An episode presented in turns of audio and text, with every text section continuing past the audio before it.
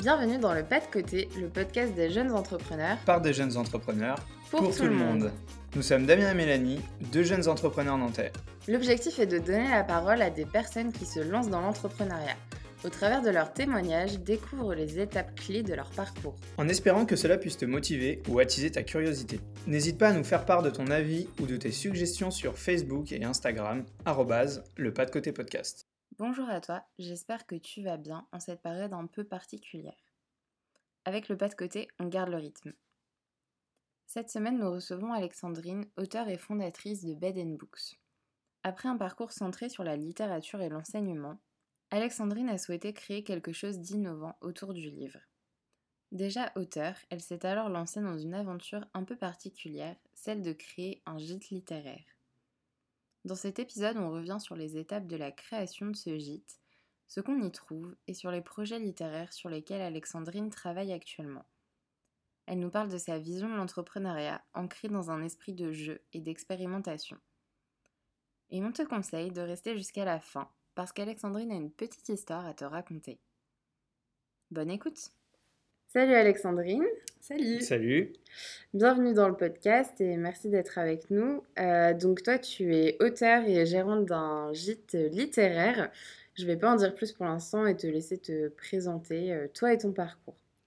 Très bien, donc euh, je m'appelle Alexandrine, j'ai 34 ans et effectivement depuis deux ans euh, j'ai une nouvelle entreprise dans ma vie qui s'appelle Bed and Books. Le principe c'est que j'ai ouvert un gîte mais au lieu de faire bed and breakfast, le B&B, là, c'est bed and book, c'est-à-dire que c'est un endroit qui, où il y a plein de livres, où on peut euh, se poser, se ressourcer, prendre le temps, un endroit où il n'y a pas la télévision, il n'y a pas d'horloge, c'est vraiment une petite parenthèse de temps où on saute et on essaie d'étirer le temps au maximum et de profiter. Voilà. Et en fait, ça m'a permis, euh, cette idée de, de gîte, de pouvoir un petit peu euh, déplier comme un origami bah, d'autres activités j'ai pu me lancer en tant qu'auteur. Alors, ça fait un peu, euh, voilà, auteur, mais en fait, ouais, c'est juste euh, écrire des choses, les proposer, voilà. Et puis, de développer aussi des, ateliers littéraires. D'ailleurs, j'aimerais en faire davantage, je vous les expliquerai un petit peu plus tard. Voilà, en fait, l'idée, c'était de me créer une petite entreprise autour euh, de ma passion, qui est la lecture, le livre, et puis décliner, voir un petit peu ce que ça pouvait donner. Donc, vraiment, ce point central du livre, et autour, développer tout, un tas d'activités. Euh, Exactement. avec tout le temps euh, ce, ce, point commun du livre. Exactement, c'est vraiment, c'est vraiment la, la, chose centrale. quoi. C'est qu'est-ce que je peux faire euh, d'innovant un petit peu avec, avec le livre qui, je trouve, a de plus en plus le vent en poupe. Je ne sais pas ce que vous en mmh. pensez, mais ou alors c'est parce que quand on se met dans un domaine, on se dit mais en fait, tout le monde le fait, c'est incroyable. qu'il y a un regain, et je trouve ça génial. Il y a un besoin de, alors euh, du mm. coup, tu réponds totalement avec ton côté euh, gîte, mais mm. de manière générale dans la vie de tous les jours, je pense qu'il y a aussi un besoin de déconnexion et de ralentir. ouais, et le livre permet quand même pas mal. Euh, ça permet un retour sur soi et en même temps, bah, une ouverture incroyable sur le monde, sur mm. les autres, voilà. Est-ce que tu peux revenir un peu sur ton parcours mm-hmm. et ce qui t'a mené à ouvrir ce gîte donc mon parcours, en fait, je fais euh, rapidement euh, sur les, les grandes étapes, euh, ce qui toi te semble important en tout cas, et ce qui t'a un peu forgé quoi. Tu peux nous raconter ton quotidien à hmm. l'école si tu veux. C'est comme tu le sens. Alors j'avais un stylo rouge, un stylo bleu. Donc voilà, donc moi c'est un peu le, produit pur beurre littéraire, bac L, études de lettres. Donc au début c'était des lettres anglaises. Et puis après une licence d'anglais, je suis partie euh, en Écosse. Euh, j'en parle beaucoup de l'Écosse, ça a marqué euh, ma vie. voilà, je suis partie en Écosse pour être prof de français dans un lycée. Et en fait, l'expérience pédagogique m'a tellement plu qu'en rentrant en France, j'ai voulu un petit peu creuser les sciences de l'éducation. Donc je me suis inscrite à Nantes là en sciences de l'éduc et de la formation. Donc voilà, j'ai passé euh, deux ans euh, à la fac. Euh, à la suite de ces études, j'ai travaillé plus pour des institutions dans le supérieur, donc AgroCampus, qui est la fac à Rennes pour les ingés du domaine de l'agriculture où là je faisais en fait de la formation de profs qui sont profs dans le secondaire dans les lycées agricoles. En fait, on faisait un petit peu de, la de comment dire des études de cas, euh, des, entretiens euh, pour euh, décrypter un peu leur pratique pédagogique, leur donner des outils, voilà, c'était un petit peu ça. et aussi la méthode, voilà, c'est ça. Et aussi dans ce cadre-là, j'avais j'avais organisé un, colloque, c'était génial, sur la pédagogie. Enfin voilà, c'était vraiment super. Voilà. Et ensuite, j'ai travaillé du coup pour l'université de Nantes, mais le Presse des Pays de la Loire.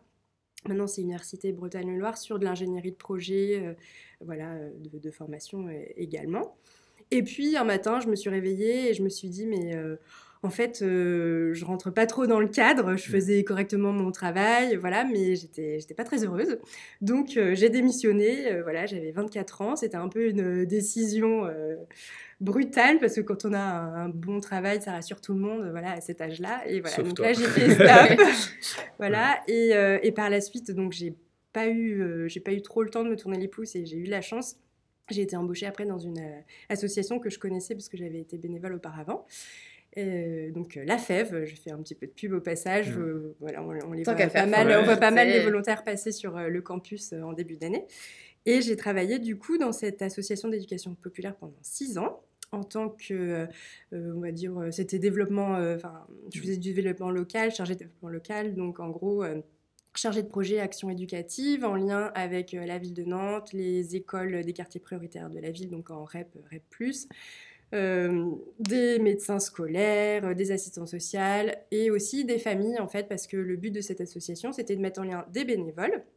L'idée c'était vraiment de partir d'une rencontre euh, horizontale entre un étudiant, un élève, voilà, il n'y avait pas de rapport professeur-élève et puis c'était voilà, on est ensemble, on découvre la ville, les possibilités, aller à la bibliothèque, aller au musée, au cinéma, etc. Et à chaque fois en fait l'accompagnement à la scolarité c'était ok, euh, je redonne sens aux apprentissages en mmh. fait. Ok, on fait un petit peu de maths, de français, d'histoire, mais justement on les met en contexte et voilà, ça permettait euh, de donner du sens. Super. Et ensuite, euh, du coup, j'ai j'ai arrêté le travail dans cette association parce que je suis devenue maman et que ça devenait un petit peu compliqué euh, de gérer les réunions le soir après le travail, etc., quand il fallait aller chercher les enfants à la crèche. Donc, euh, donc à la suite euh, de ça, du coup, j'ai fait des remplacements comme prof de français dans, dans des écoles ça me permettait voilà, d'avoir un rythme aussi euh, qui était un petit peu plus celui euh, des enfants, mmh. avec les vacances, etc. Mais alors là, petit message, euh, être prof, c'est pas de tout repos. Hein. Je, ne dis pas ça du tout, c'est un, vrai travail, etc. Et, et, ça m'a beaucoup plu. Et d'ailleurs, j'ai passé le concours l'année dernière en candidat libre pour être prof de français parce qu'à un moment donné, je me suis vraiment posé des questions. Même si j'avais mon auto-entreprise, voilà, c'est pour vous dire aussi que rien n'est linéaire.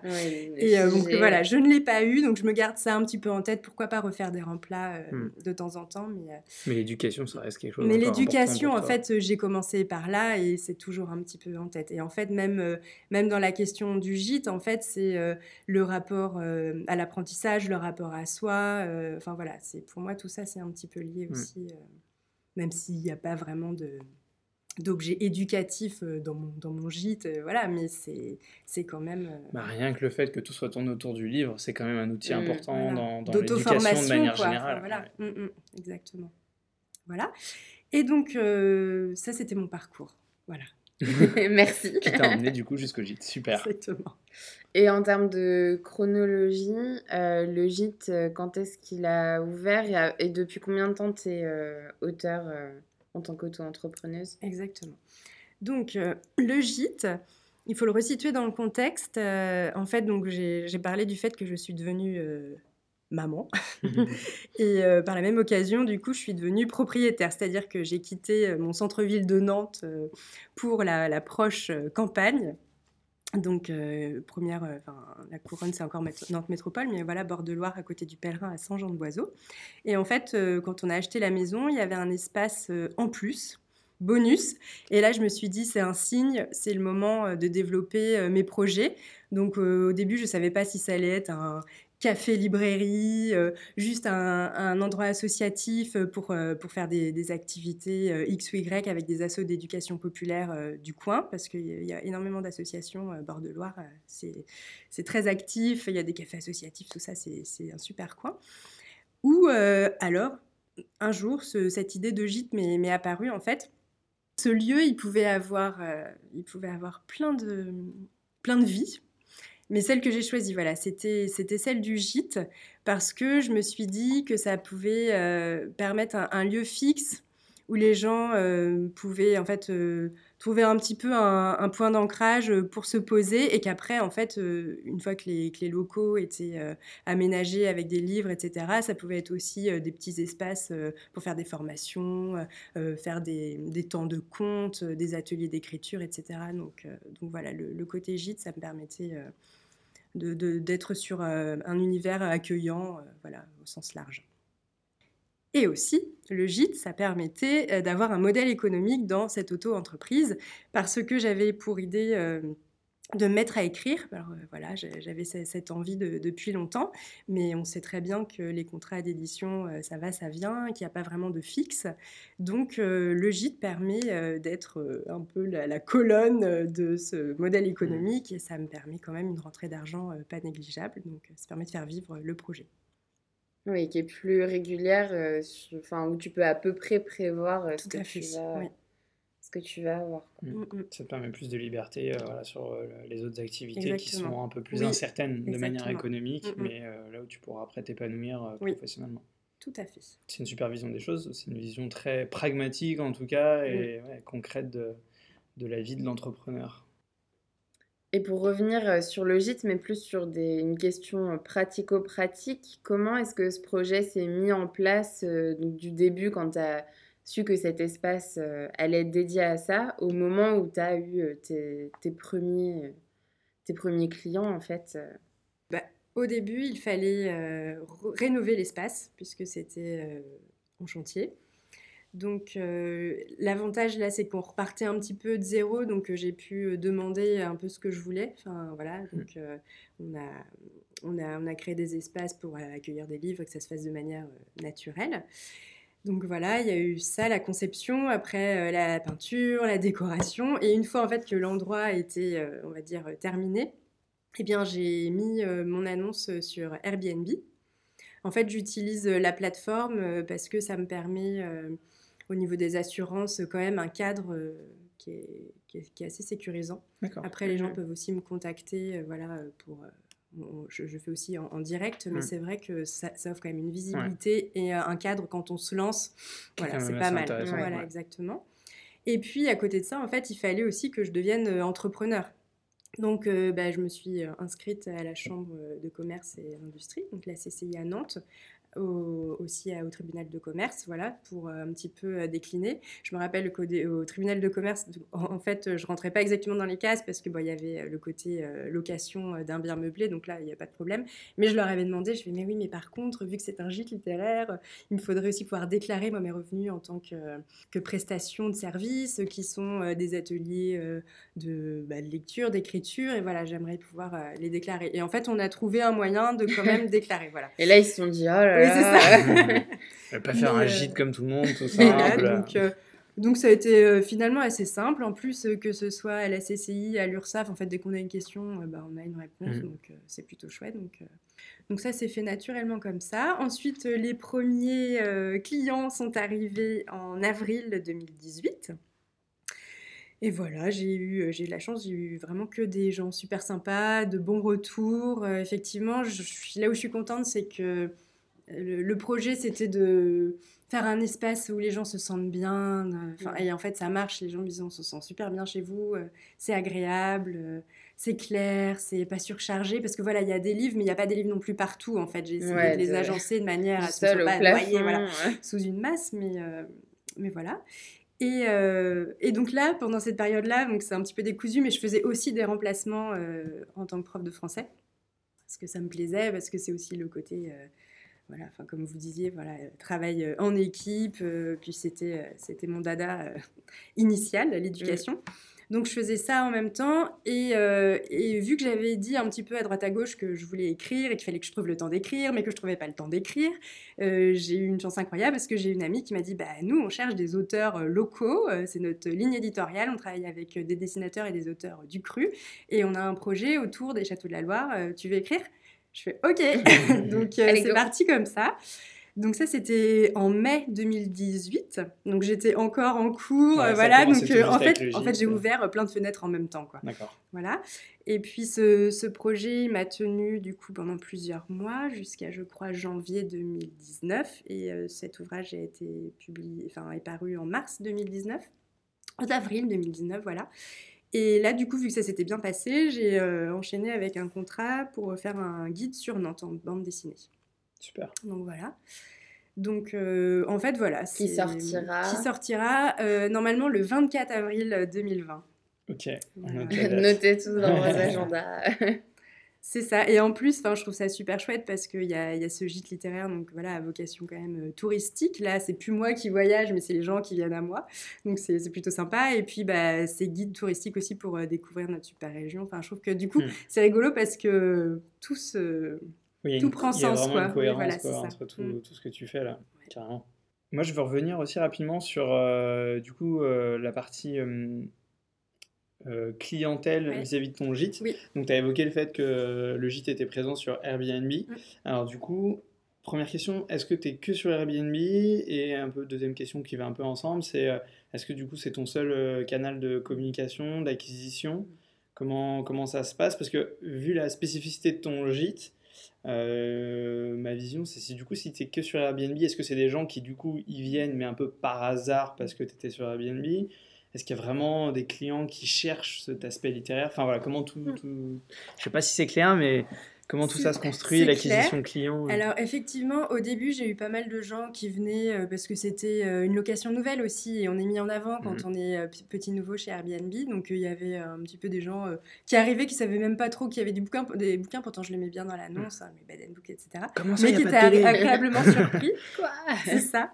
Et en fait, au fur et à mesure, c'est quand même assez bien ciblé parce que j'ai des gens, des, des libraires, des bibliothécaires ou simplement des gens qui adorent qui adore les livres. J'ai même eu une famille qui venait de Stockholm et le papa était euh, enfin bossait en bibliothèque à Stockholm. Et j'ai aussi pas mal d'ouvrages euh, sans texte. Chez moi j'ai des BD aussi ou des romans euh, graphiques enfin sans sans texte. Et parce que j'ai aussi quelques bouquins en anglais quand même surtout que j'ai fait des études de langue donc mmh. j'avais mon stock. Donc ça ça aide. Mais et en fait voilà qu'on trouvait ça chouette aussi de pouvoir lire des ouvrages voilà qui étaient enfin de pouvoir lire sans, en dépassant la barrière de la langue. Mm. Donc voilà, donc en fait, il y a quand même finalement des gens qui viennent pour le livre. Après, sur la question de Airbnb, effectivement, je ne suis que sur cette plateforme en termes de calendrier. Je trouve ça vachement plus facile à gérer mm. plutôt que si j'étais sur euh, d'autres sites. Et l'angoisse totale, c'est de se réveiller un matin et qu'il y a deux voitures qui arrivent en même temps. On a réservé Comment? Donc ça ne m'est jamais arrivé, du coup, c'est plutôt pas mal. Et sinon, mon autre gros réseau, c'est euh, bah, les voisins, le village, l'école. L'école, c'est très bien. Parce qu'en fait, et ça, c'est vraiment super parce que aussi, ça permet... Euh, pour toutes les fêtes familiales euh, qui sont aussi quand même souvent un peu hors saison. Moi, ça me permet aussi de, remplir le gîte, enfin le bouche à oreille en fait. Ah des gens du village, des gens du village, venir des proches, qui font pas la place fêtes, chez eux. Et du coup, ils se disent bah on va aller chez Alexandrine, enfin voilà.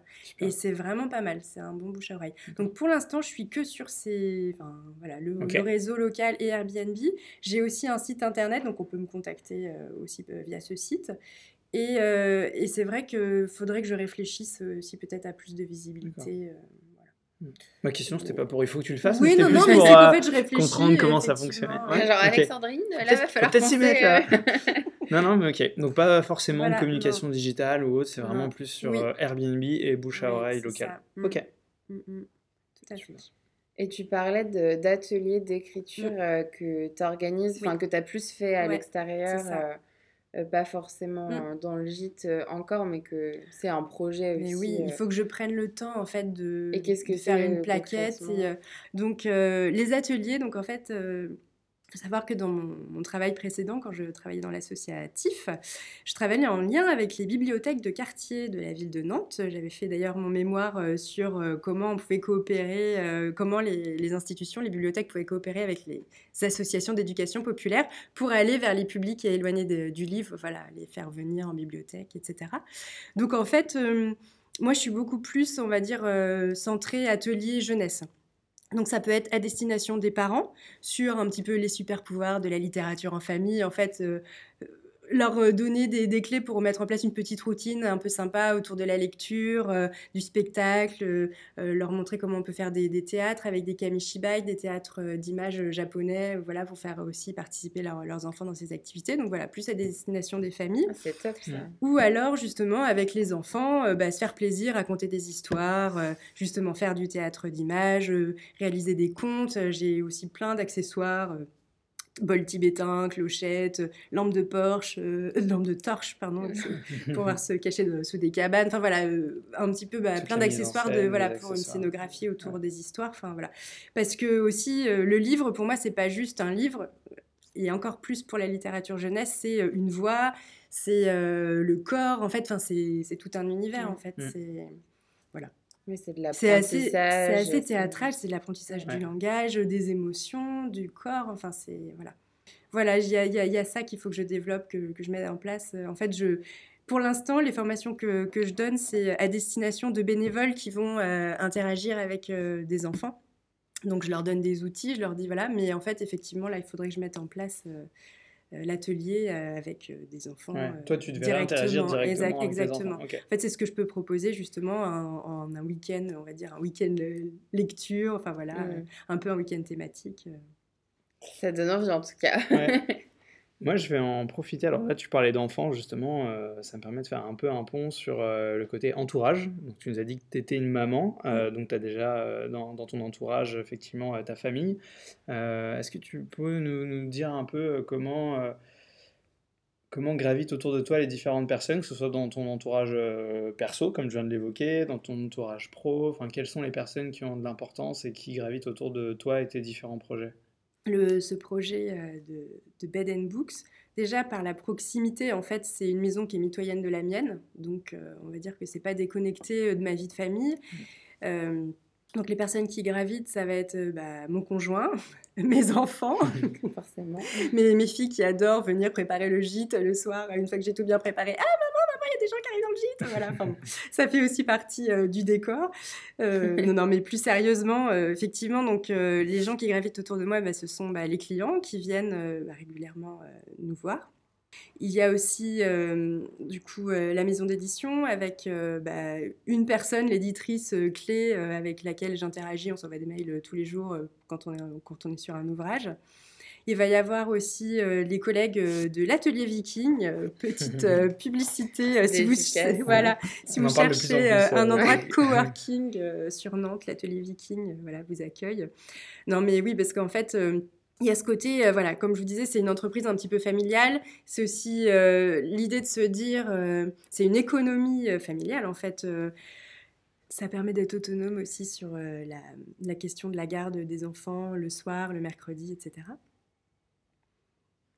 Et euh, en, dehors de, ces personnes, donc euh, le, côté personnel qui vont graviter notamment autour du gîte, donc avec ta famille, euh, le côté pro édition, mais est-ce qu'il va y avoir des personnes, encore une fois, soit pro, soit perso, qui vont être là pour t'accompagner, alors soit des espèces de mentors, des... alors tu as évoqué l'atelier viking, donc je pense que ça, ça t'amène aussi pas mal pour monter en posture d'entrepreneuse, mais est-ce qu'il y a des personnes qui sont très qui vont caractériser vraiment le fait qu'ils viennent euh, t'aider et t'accompagner dans, dans toute la, toutes tes aventures entrepreneuses.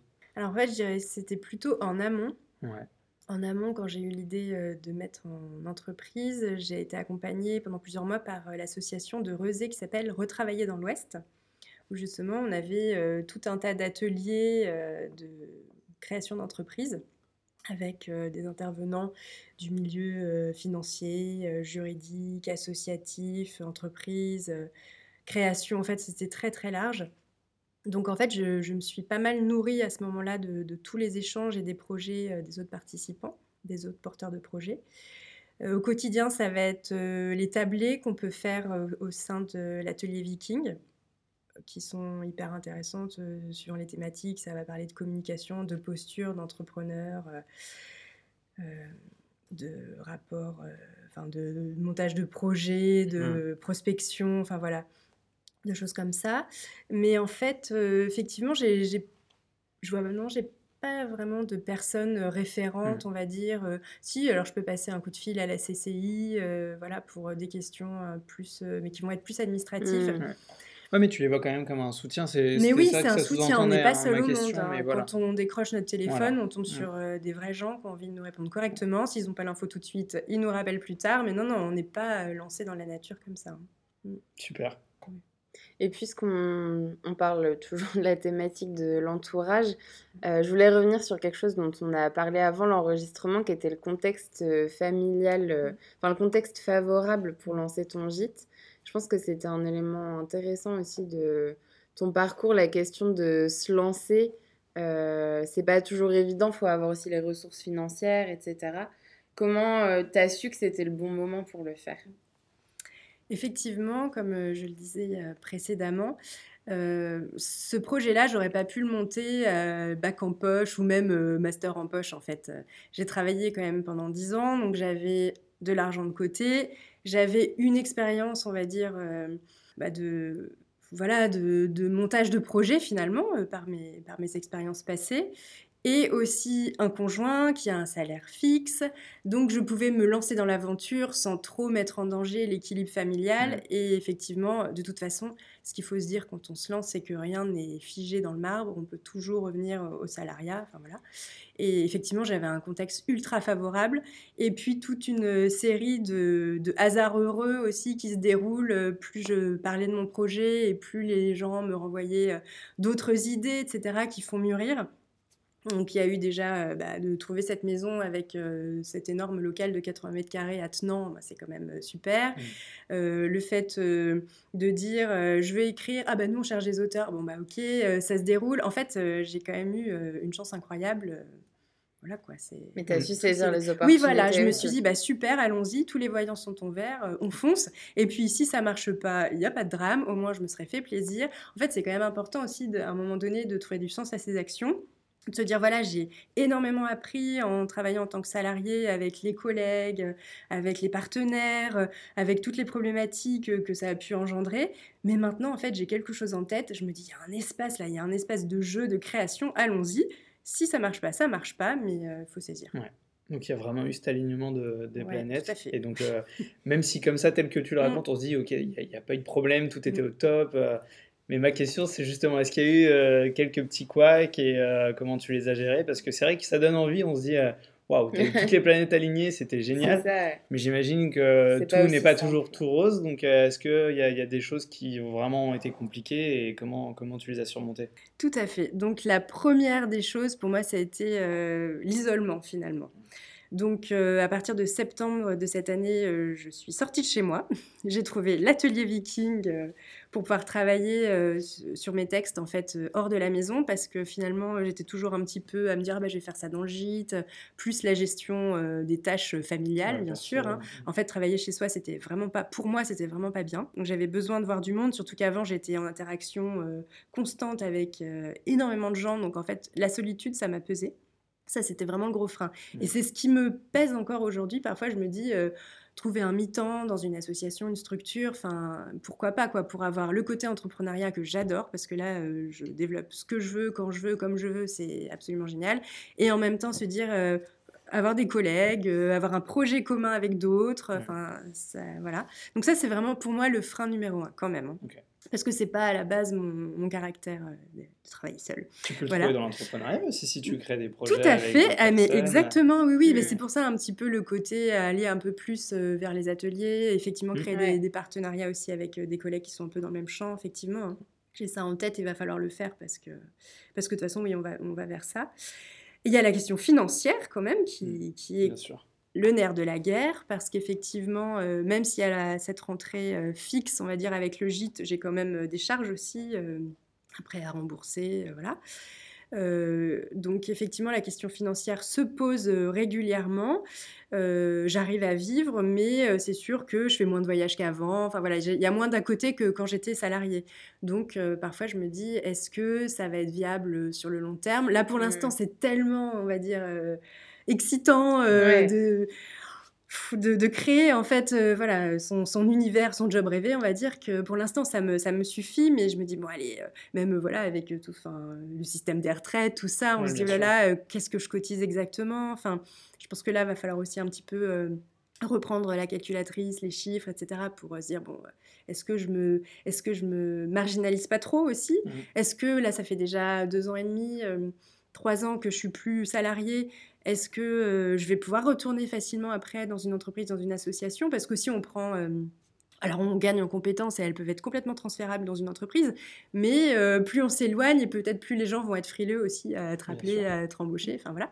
En fait, il y a toutes ces questions au quotidien, quoi. Je veux dire, c'est super, ça me fait plaisir, je continue, mais effectivement, il y a toujours cette ombre, l'ombre de est-ce que demain sera voilà sur, sur le présent c'est génial mais quand exactement cette épée de Démoclès cette raison on va dire qui vient te retoquer de temps en temps. Bon, t'es bien sûr là que c'est viable ton affaire. ça fait longtemps que tu n'as pas réfléchi. Voilà, c'est ça. En fait, c'est vraiment ça. C'est l'isolement et le côté euh, économique. Quoi. Que pour l'instant, tu arrives à surmonter. Euh, oui, oui, oui. Mais encore une fois, parce que c'est euh, une économie familiale. voilà, je suis. Et donc, on arrive à la rubrique spéciale du pas de côté. Et je vais te demander, selon toi, dans ton parcours, euh, quel a été le plus gros pas de côté que tu aies fait et qui t'a mené jusqu'à ton activité et, ta vie d'aujourd'hui? Je pense qu'on fait tous plusieurs pas de côté en fait pour en arriver là, mais on va dire le plus significatif, en tout cas celui qui m'a demandé le plus de courage ou de folie ou les deux, c'était de démissionner euh, quand j'avais 24 ans de ce, bon emploi à l'université, en tout cas voilà. Euh, et, qui m'a conduit euh, vers l'associatif, puisque finalement l'associatif, c'est super parce que c'est un entre-deux entre le salariat et l'entrepreneuriat, puisqu'on est chargé de projet, on choisit ses partenaires, sa temporalité, Enfin, c'est en fait, on est déjà très libre et j'ai l'impression d'avoir gagné petit à petit en autonomie jusqu'à ce moment où je me dis mais en fait, euh, voilà, maintenant je me sens assez, euh, comment dire, euh, j'ai assez de confiance en moi, j'ai assez d'outils dans mes mains pour pouvoir faire le travail moi-même et de A à Z en fait mener mener à bien mon entreprise. Effectivement, donc ce pas de côté, voilà, c'était cette démission qui a conduit au travail associatif en partenariat, à de l'autonomie euh, dans le travail et hop, à la vraie autonomie en fait. Super pas de côté. Comme tu dis, il y a aussi un enchaînement de plein de petits pas de côté et bah qu'il n'y en a pas qu'un seul. C'est souvent ça. Hein. Mais nous, on est des mm. sadiques, on aime bien avoir un seul pas de côté, mais on sait qu'il n'y en, a pas qu'un. Mm. Ça fait surchauffer le cerveau. oui.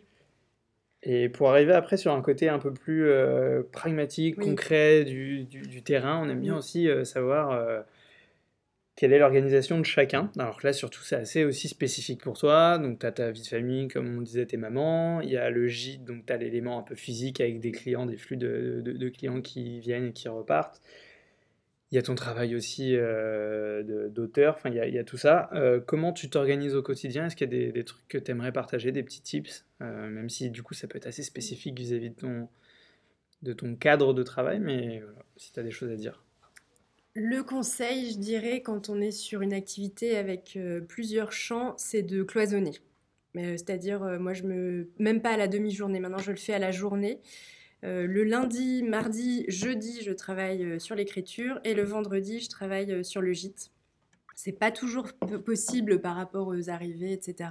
Mais j'essaie de m'y tenir parce que sinon, on travaille pas correctement. Donc c'est vraiment voilà poser un emploi du temps et s'y tenir. Mmh. dans les conseils, je dirais euh, par exemple à quelqu'un qui voudrait se lancer ou quelqu'un... ça peut être quelqu'un qui veut se lancer, des personnes qui se cherchent encore dans leur organisation. Ou tes apprentissages à toi. Euh. J'en fais aussi partie, hein. moi je me cherche encore toujours dans mmh. une bonne organisation, donc euh, je pense qu'on est, on peut toujours avoir besoin. Ouais, je pense qu'on a tous... Par exemple, cette histoire de cloisonnement, moi, ça résonne mm. pas mal et je me dis que c'est quelque chose que personnellement, je fais pas encore assez. oui, parce que quand on est euh, quand même euh, auto-entrepreneur, on est quand même beaucoup dans des périodes de création. On a besoin d'avoir des plages horaires assez étendues mm. pour euh, dérouler notre idée. Et parfois, on est dans dans de l'action, quoi, euh, dans l'opérationnel. Euh, bon, bah, moi, quand je fais mon gîte, euh, je vais aller faire mon repassage, mon ménage, mes petites lessives. Enfin, voilà. Là, il n'est plus le temps de rêver. Et voilà. Donc, il faut aussi le temps, un temps pour tout, en fait. je pense que après, ça va être de l'administration, ça va aller être aller chercher le client. Enfin, voilà. En fait, essayer de cloisonner hmm. sa journée enfin sa semaine de travail. Mmh. Moi, je, fonctionne plutôt en semaine qu'en journée, quoi. Enfin, c'est parce que je suis, j'ai besoin d'avoir du temps devant moi mmh. sur chaque projet, quoi. Non, mais on l'évoquait ça justement dans différents podcasts. Effectivement, il y en a qui aiment bien fonctionner à la journée, à la semaine, d'autres pas du tout. Ça dépend parce qu'il y en a qui ont besoin aussi de se mettre la pression. Là, j'ai deux heures et je serai beaucoup plus efficace. Alors moi, je veux aller juste un tout petit peu plus loin, ça ne te dérange pas. Je mmh. pensais à quelque chose, notamment sur ce cloisonnement. Euh, est-ce que tu arrives aussi à bien cloisonner? Là, tu nous as parlé du pro. Est-ce que mmh. tu arrives aussi à bien cloisonner le pro-perso Déjà, ça, c'est une question que moi, j'aime bien poser en général, euh, même pour tout type d'activité, mais encore plus là pour l'activité gîte, qui, mmh j'imagine, peut quand même être assez... Euh, un peu empiéter sur euh, la vie euh, perso de, de, temps en temps quand même. Donc comment tu arrives aussi à cloisonner? Donc là on a bien compris lundi, mardi, jeudi écriture, vendredi gîte. Et euh, mercredi, samedi, dimanche, qu'est-ce qui se passe? Le soir, le matin, qu'est-ce qui se passe? Enfin, voilà. Est-ce que tu arrives aussi à bien cloisonner le pro-perso Effectivement, le mercredi, je suis avec mes enfants. Et le week-end aussi, mais effectivement, vu que c'est un gîte, qui tourne quand même essentiellement autour des week-ends, hein, euh, soyons clairs. Il y a toujours des petits moments où, alors j'essaye de ne rien avoir à faire le samedi matin avant que les gens arrivent, mais parfois ça déborde. Euh, après, il y a le temps d'accueil des gens, etc. Mais en fait, ça se fait de manière assez fluide. Enfin, il n'y a pas de... Voilà. Après, effectivement, vu que je suis dans un travail euh, d'écriture, je travaille beaucoup une fois que les enfants sont couchés aussi, pour terminer les objectifs non remplis de la journée. Effectivement.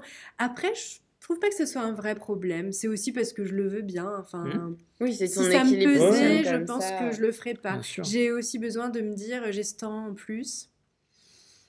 Voilà. Pour moi, c'est pas forcément un problème. Euh.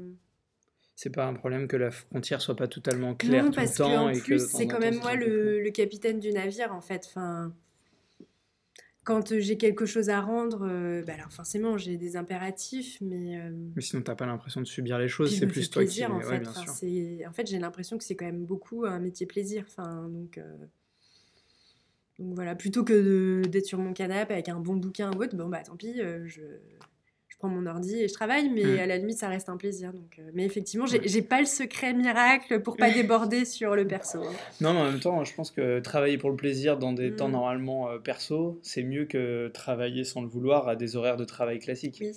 Mm. Après, c'est mon, non, mais point de vue, mais. Euh, ok. Super, merci beaucoup. oui, c'est vrai que moi là-dessus, je suis pas très bien, je suis pas très disciplinée. ouais, mais après, tant que tu t'y retrouves. Ouais. Puis, puis, enfin, en vrai, c'est place au direct, quoi. Enfin, à bah chaque fois, ça, c'est mm. le côté auto-entrepreneur, c'est place au direct. Vu mm. que tu es là même pour rendre service à la petite mamie d'en face. Enfin, parce que tu sais, mais ça, beaucoup moins que depuis que je suis à Viking, c'est genre, je vais travailler les gens, tu vois. Mais avant, c'était, je suis à la maison, donc euh, tu rends service à tout le monde, mais ce qui est très bien. Puis même euh, tes enfants qui sont malades, machin, bon, bah, t'es là, t'arrives. Tu peux laisser plus de place à l'impro ah bah que quand t'es salarié ou ça te Carrément, mais ça, c'est quand même un sacré luxe. On va passer à la question un peu moins euh, fun, on va dire, euh, sur euh, les alternatives. C'est une question qu'on aime bien poser aux, entrepreneurs et entrepreneuses qu'on interviewe parce que c'est bien de se projeter dans ce qui peut se passer ensuite. Et parce qu'on est des méchants. Et parce qu'on est des méchants. et donc, est-ce que tu as un plan B si jamais tes activités actuelles finissent par ne pas fonctionner comme tu le souhaites? Est-ce que tu as déjà envisagé euh, d'autres possibilités? Effectivement, j'ai même cédé. Euh, ah oui, voilà. Jusqu'à Z. Je pense que le plan B, ce serait de reprendre les remplacements euh, dans l'éducation nationale parce qu'ils sont à la recherche de professeurs de français énormément, vu que c'est des, des, volumes horaires importants, il y a beaucoup de besoins. Donc ça, c'est plan B avant de réfléchir à quelque chose de plus... Voilà. Et en plan C, ça serait du coup, bah oui, de, retrouver, euh, de retrouver la vie euh, salariale en fait. Alors en association plutôt, hein, enfin c'est plutôt mon profil, ou alors sur un projet d'entreprise euh, innovante un petit peu, enfin en tout cas pas en, mais pas pas pas pas, en administration quoi. Enfin voilà, mmh. j'ai connu ça et parce que tu as connu dans ta première expérience. tu ne vas pas retourner sur quelque chose comme ça. Ok. Mais, mais en fait, pour moi, c'est pas un problème de redevenir salarié. Au contraire, mmh. j'y pense régulièrement. Je fais une veille, je regarde les offres d'emploi. Euh, ça m'arrive de postuler aussi quand je trouve euh, quelque chose super. Enfin, ça fait longtemps que je l'ai pas fait, mais euh, en fait, moi, j'ai toujours tout laissé ouvert et ça me permet. C'est pas pour ça que je suis pas engagée à 100% dans mon mmh. activité, mais c'est toujours ouvert quand même. Jamais se fermer des portes pour rien. Mmh. Super. Et donc, pour passer après maintenant vraiment au côté très positif, c'est quelles sont tes ambitions pour euh, tes projets, donc euh, ceux qu'on a cités et peut-être ceux qui vont venir. Et après, quelles sont tes ambitions et tes envies en tant que toi, euh, personne?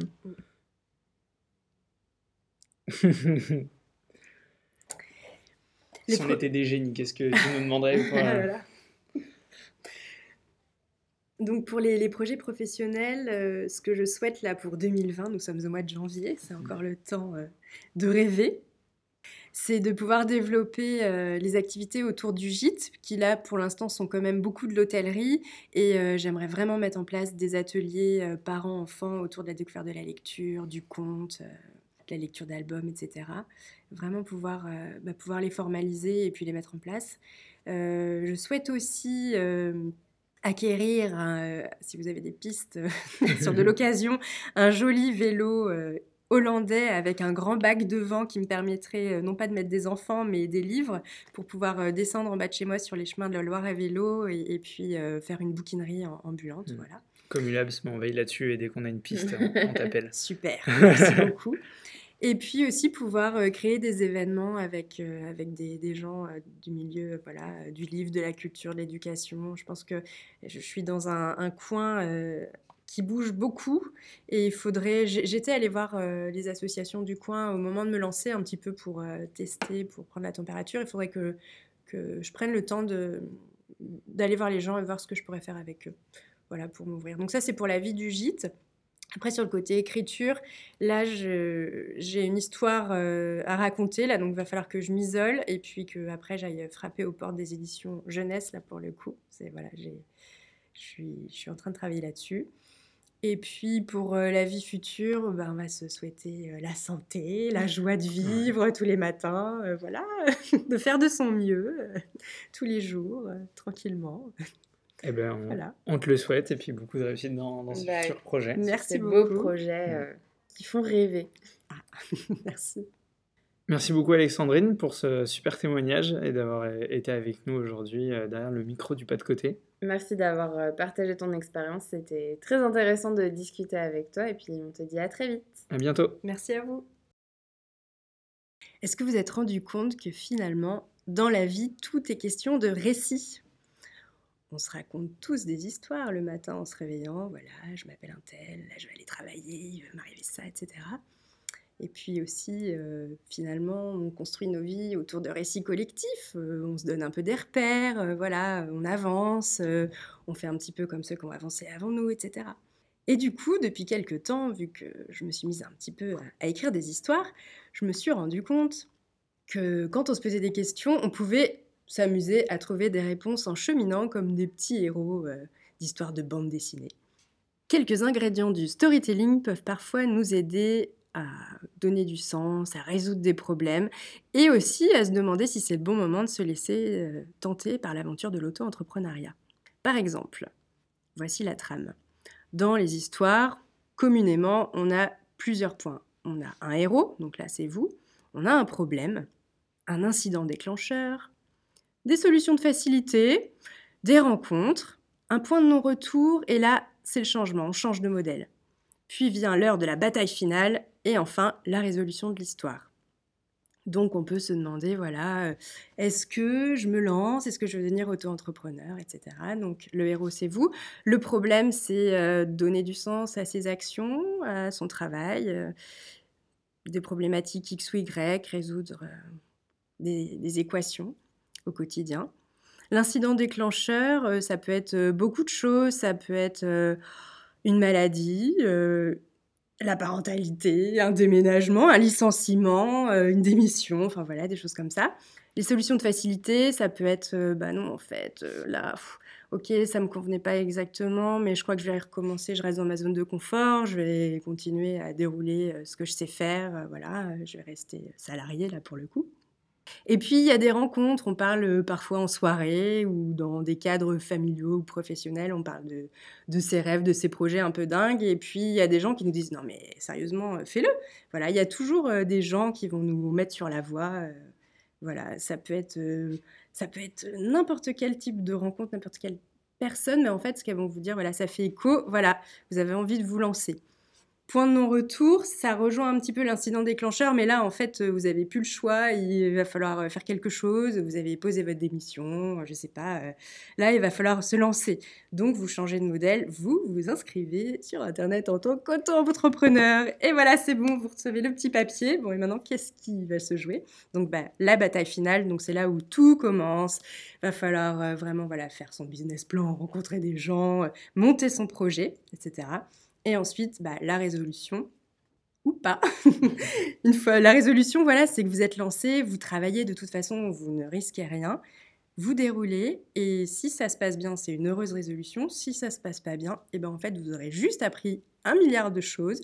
Vous retournerez tranquillement à votre vie de salarié en étant plus fort et heureux d'avoir fait ce qui vous tenait à cœur. Merci d'avoir été avec nous pour cet épisode. Tu peux retrouver Bed Book sur leur page Facebook ou sur leur site internet, dont tu trouveras les liens en description. La situation actuelle a bien évidemment repoussé la publication du guide de Nantes en BD, qui devrait sortir dès la fin du confinement. Alexandrine rejoindra également l'équipe des Boucaniers, une librairie café qui ouvrira sur l'île de Nantes. A très vite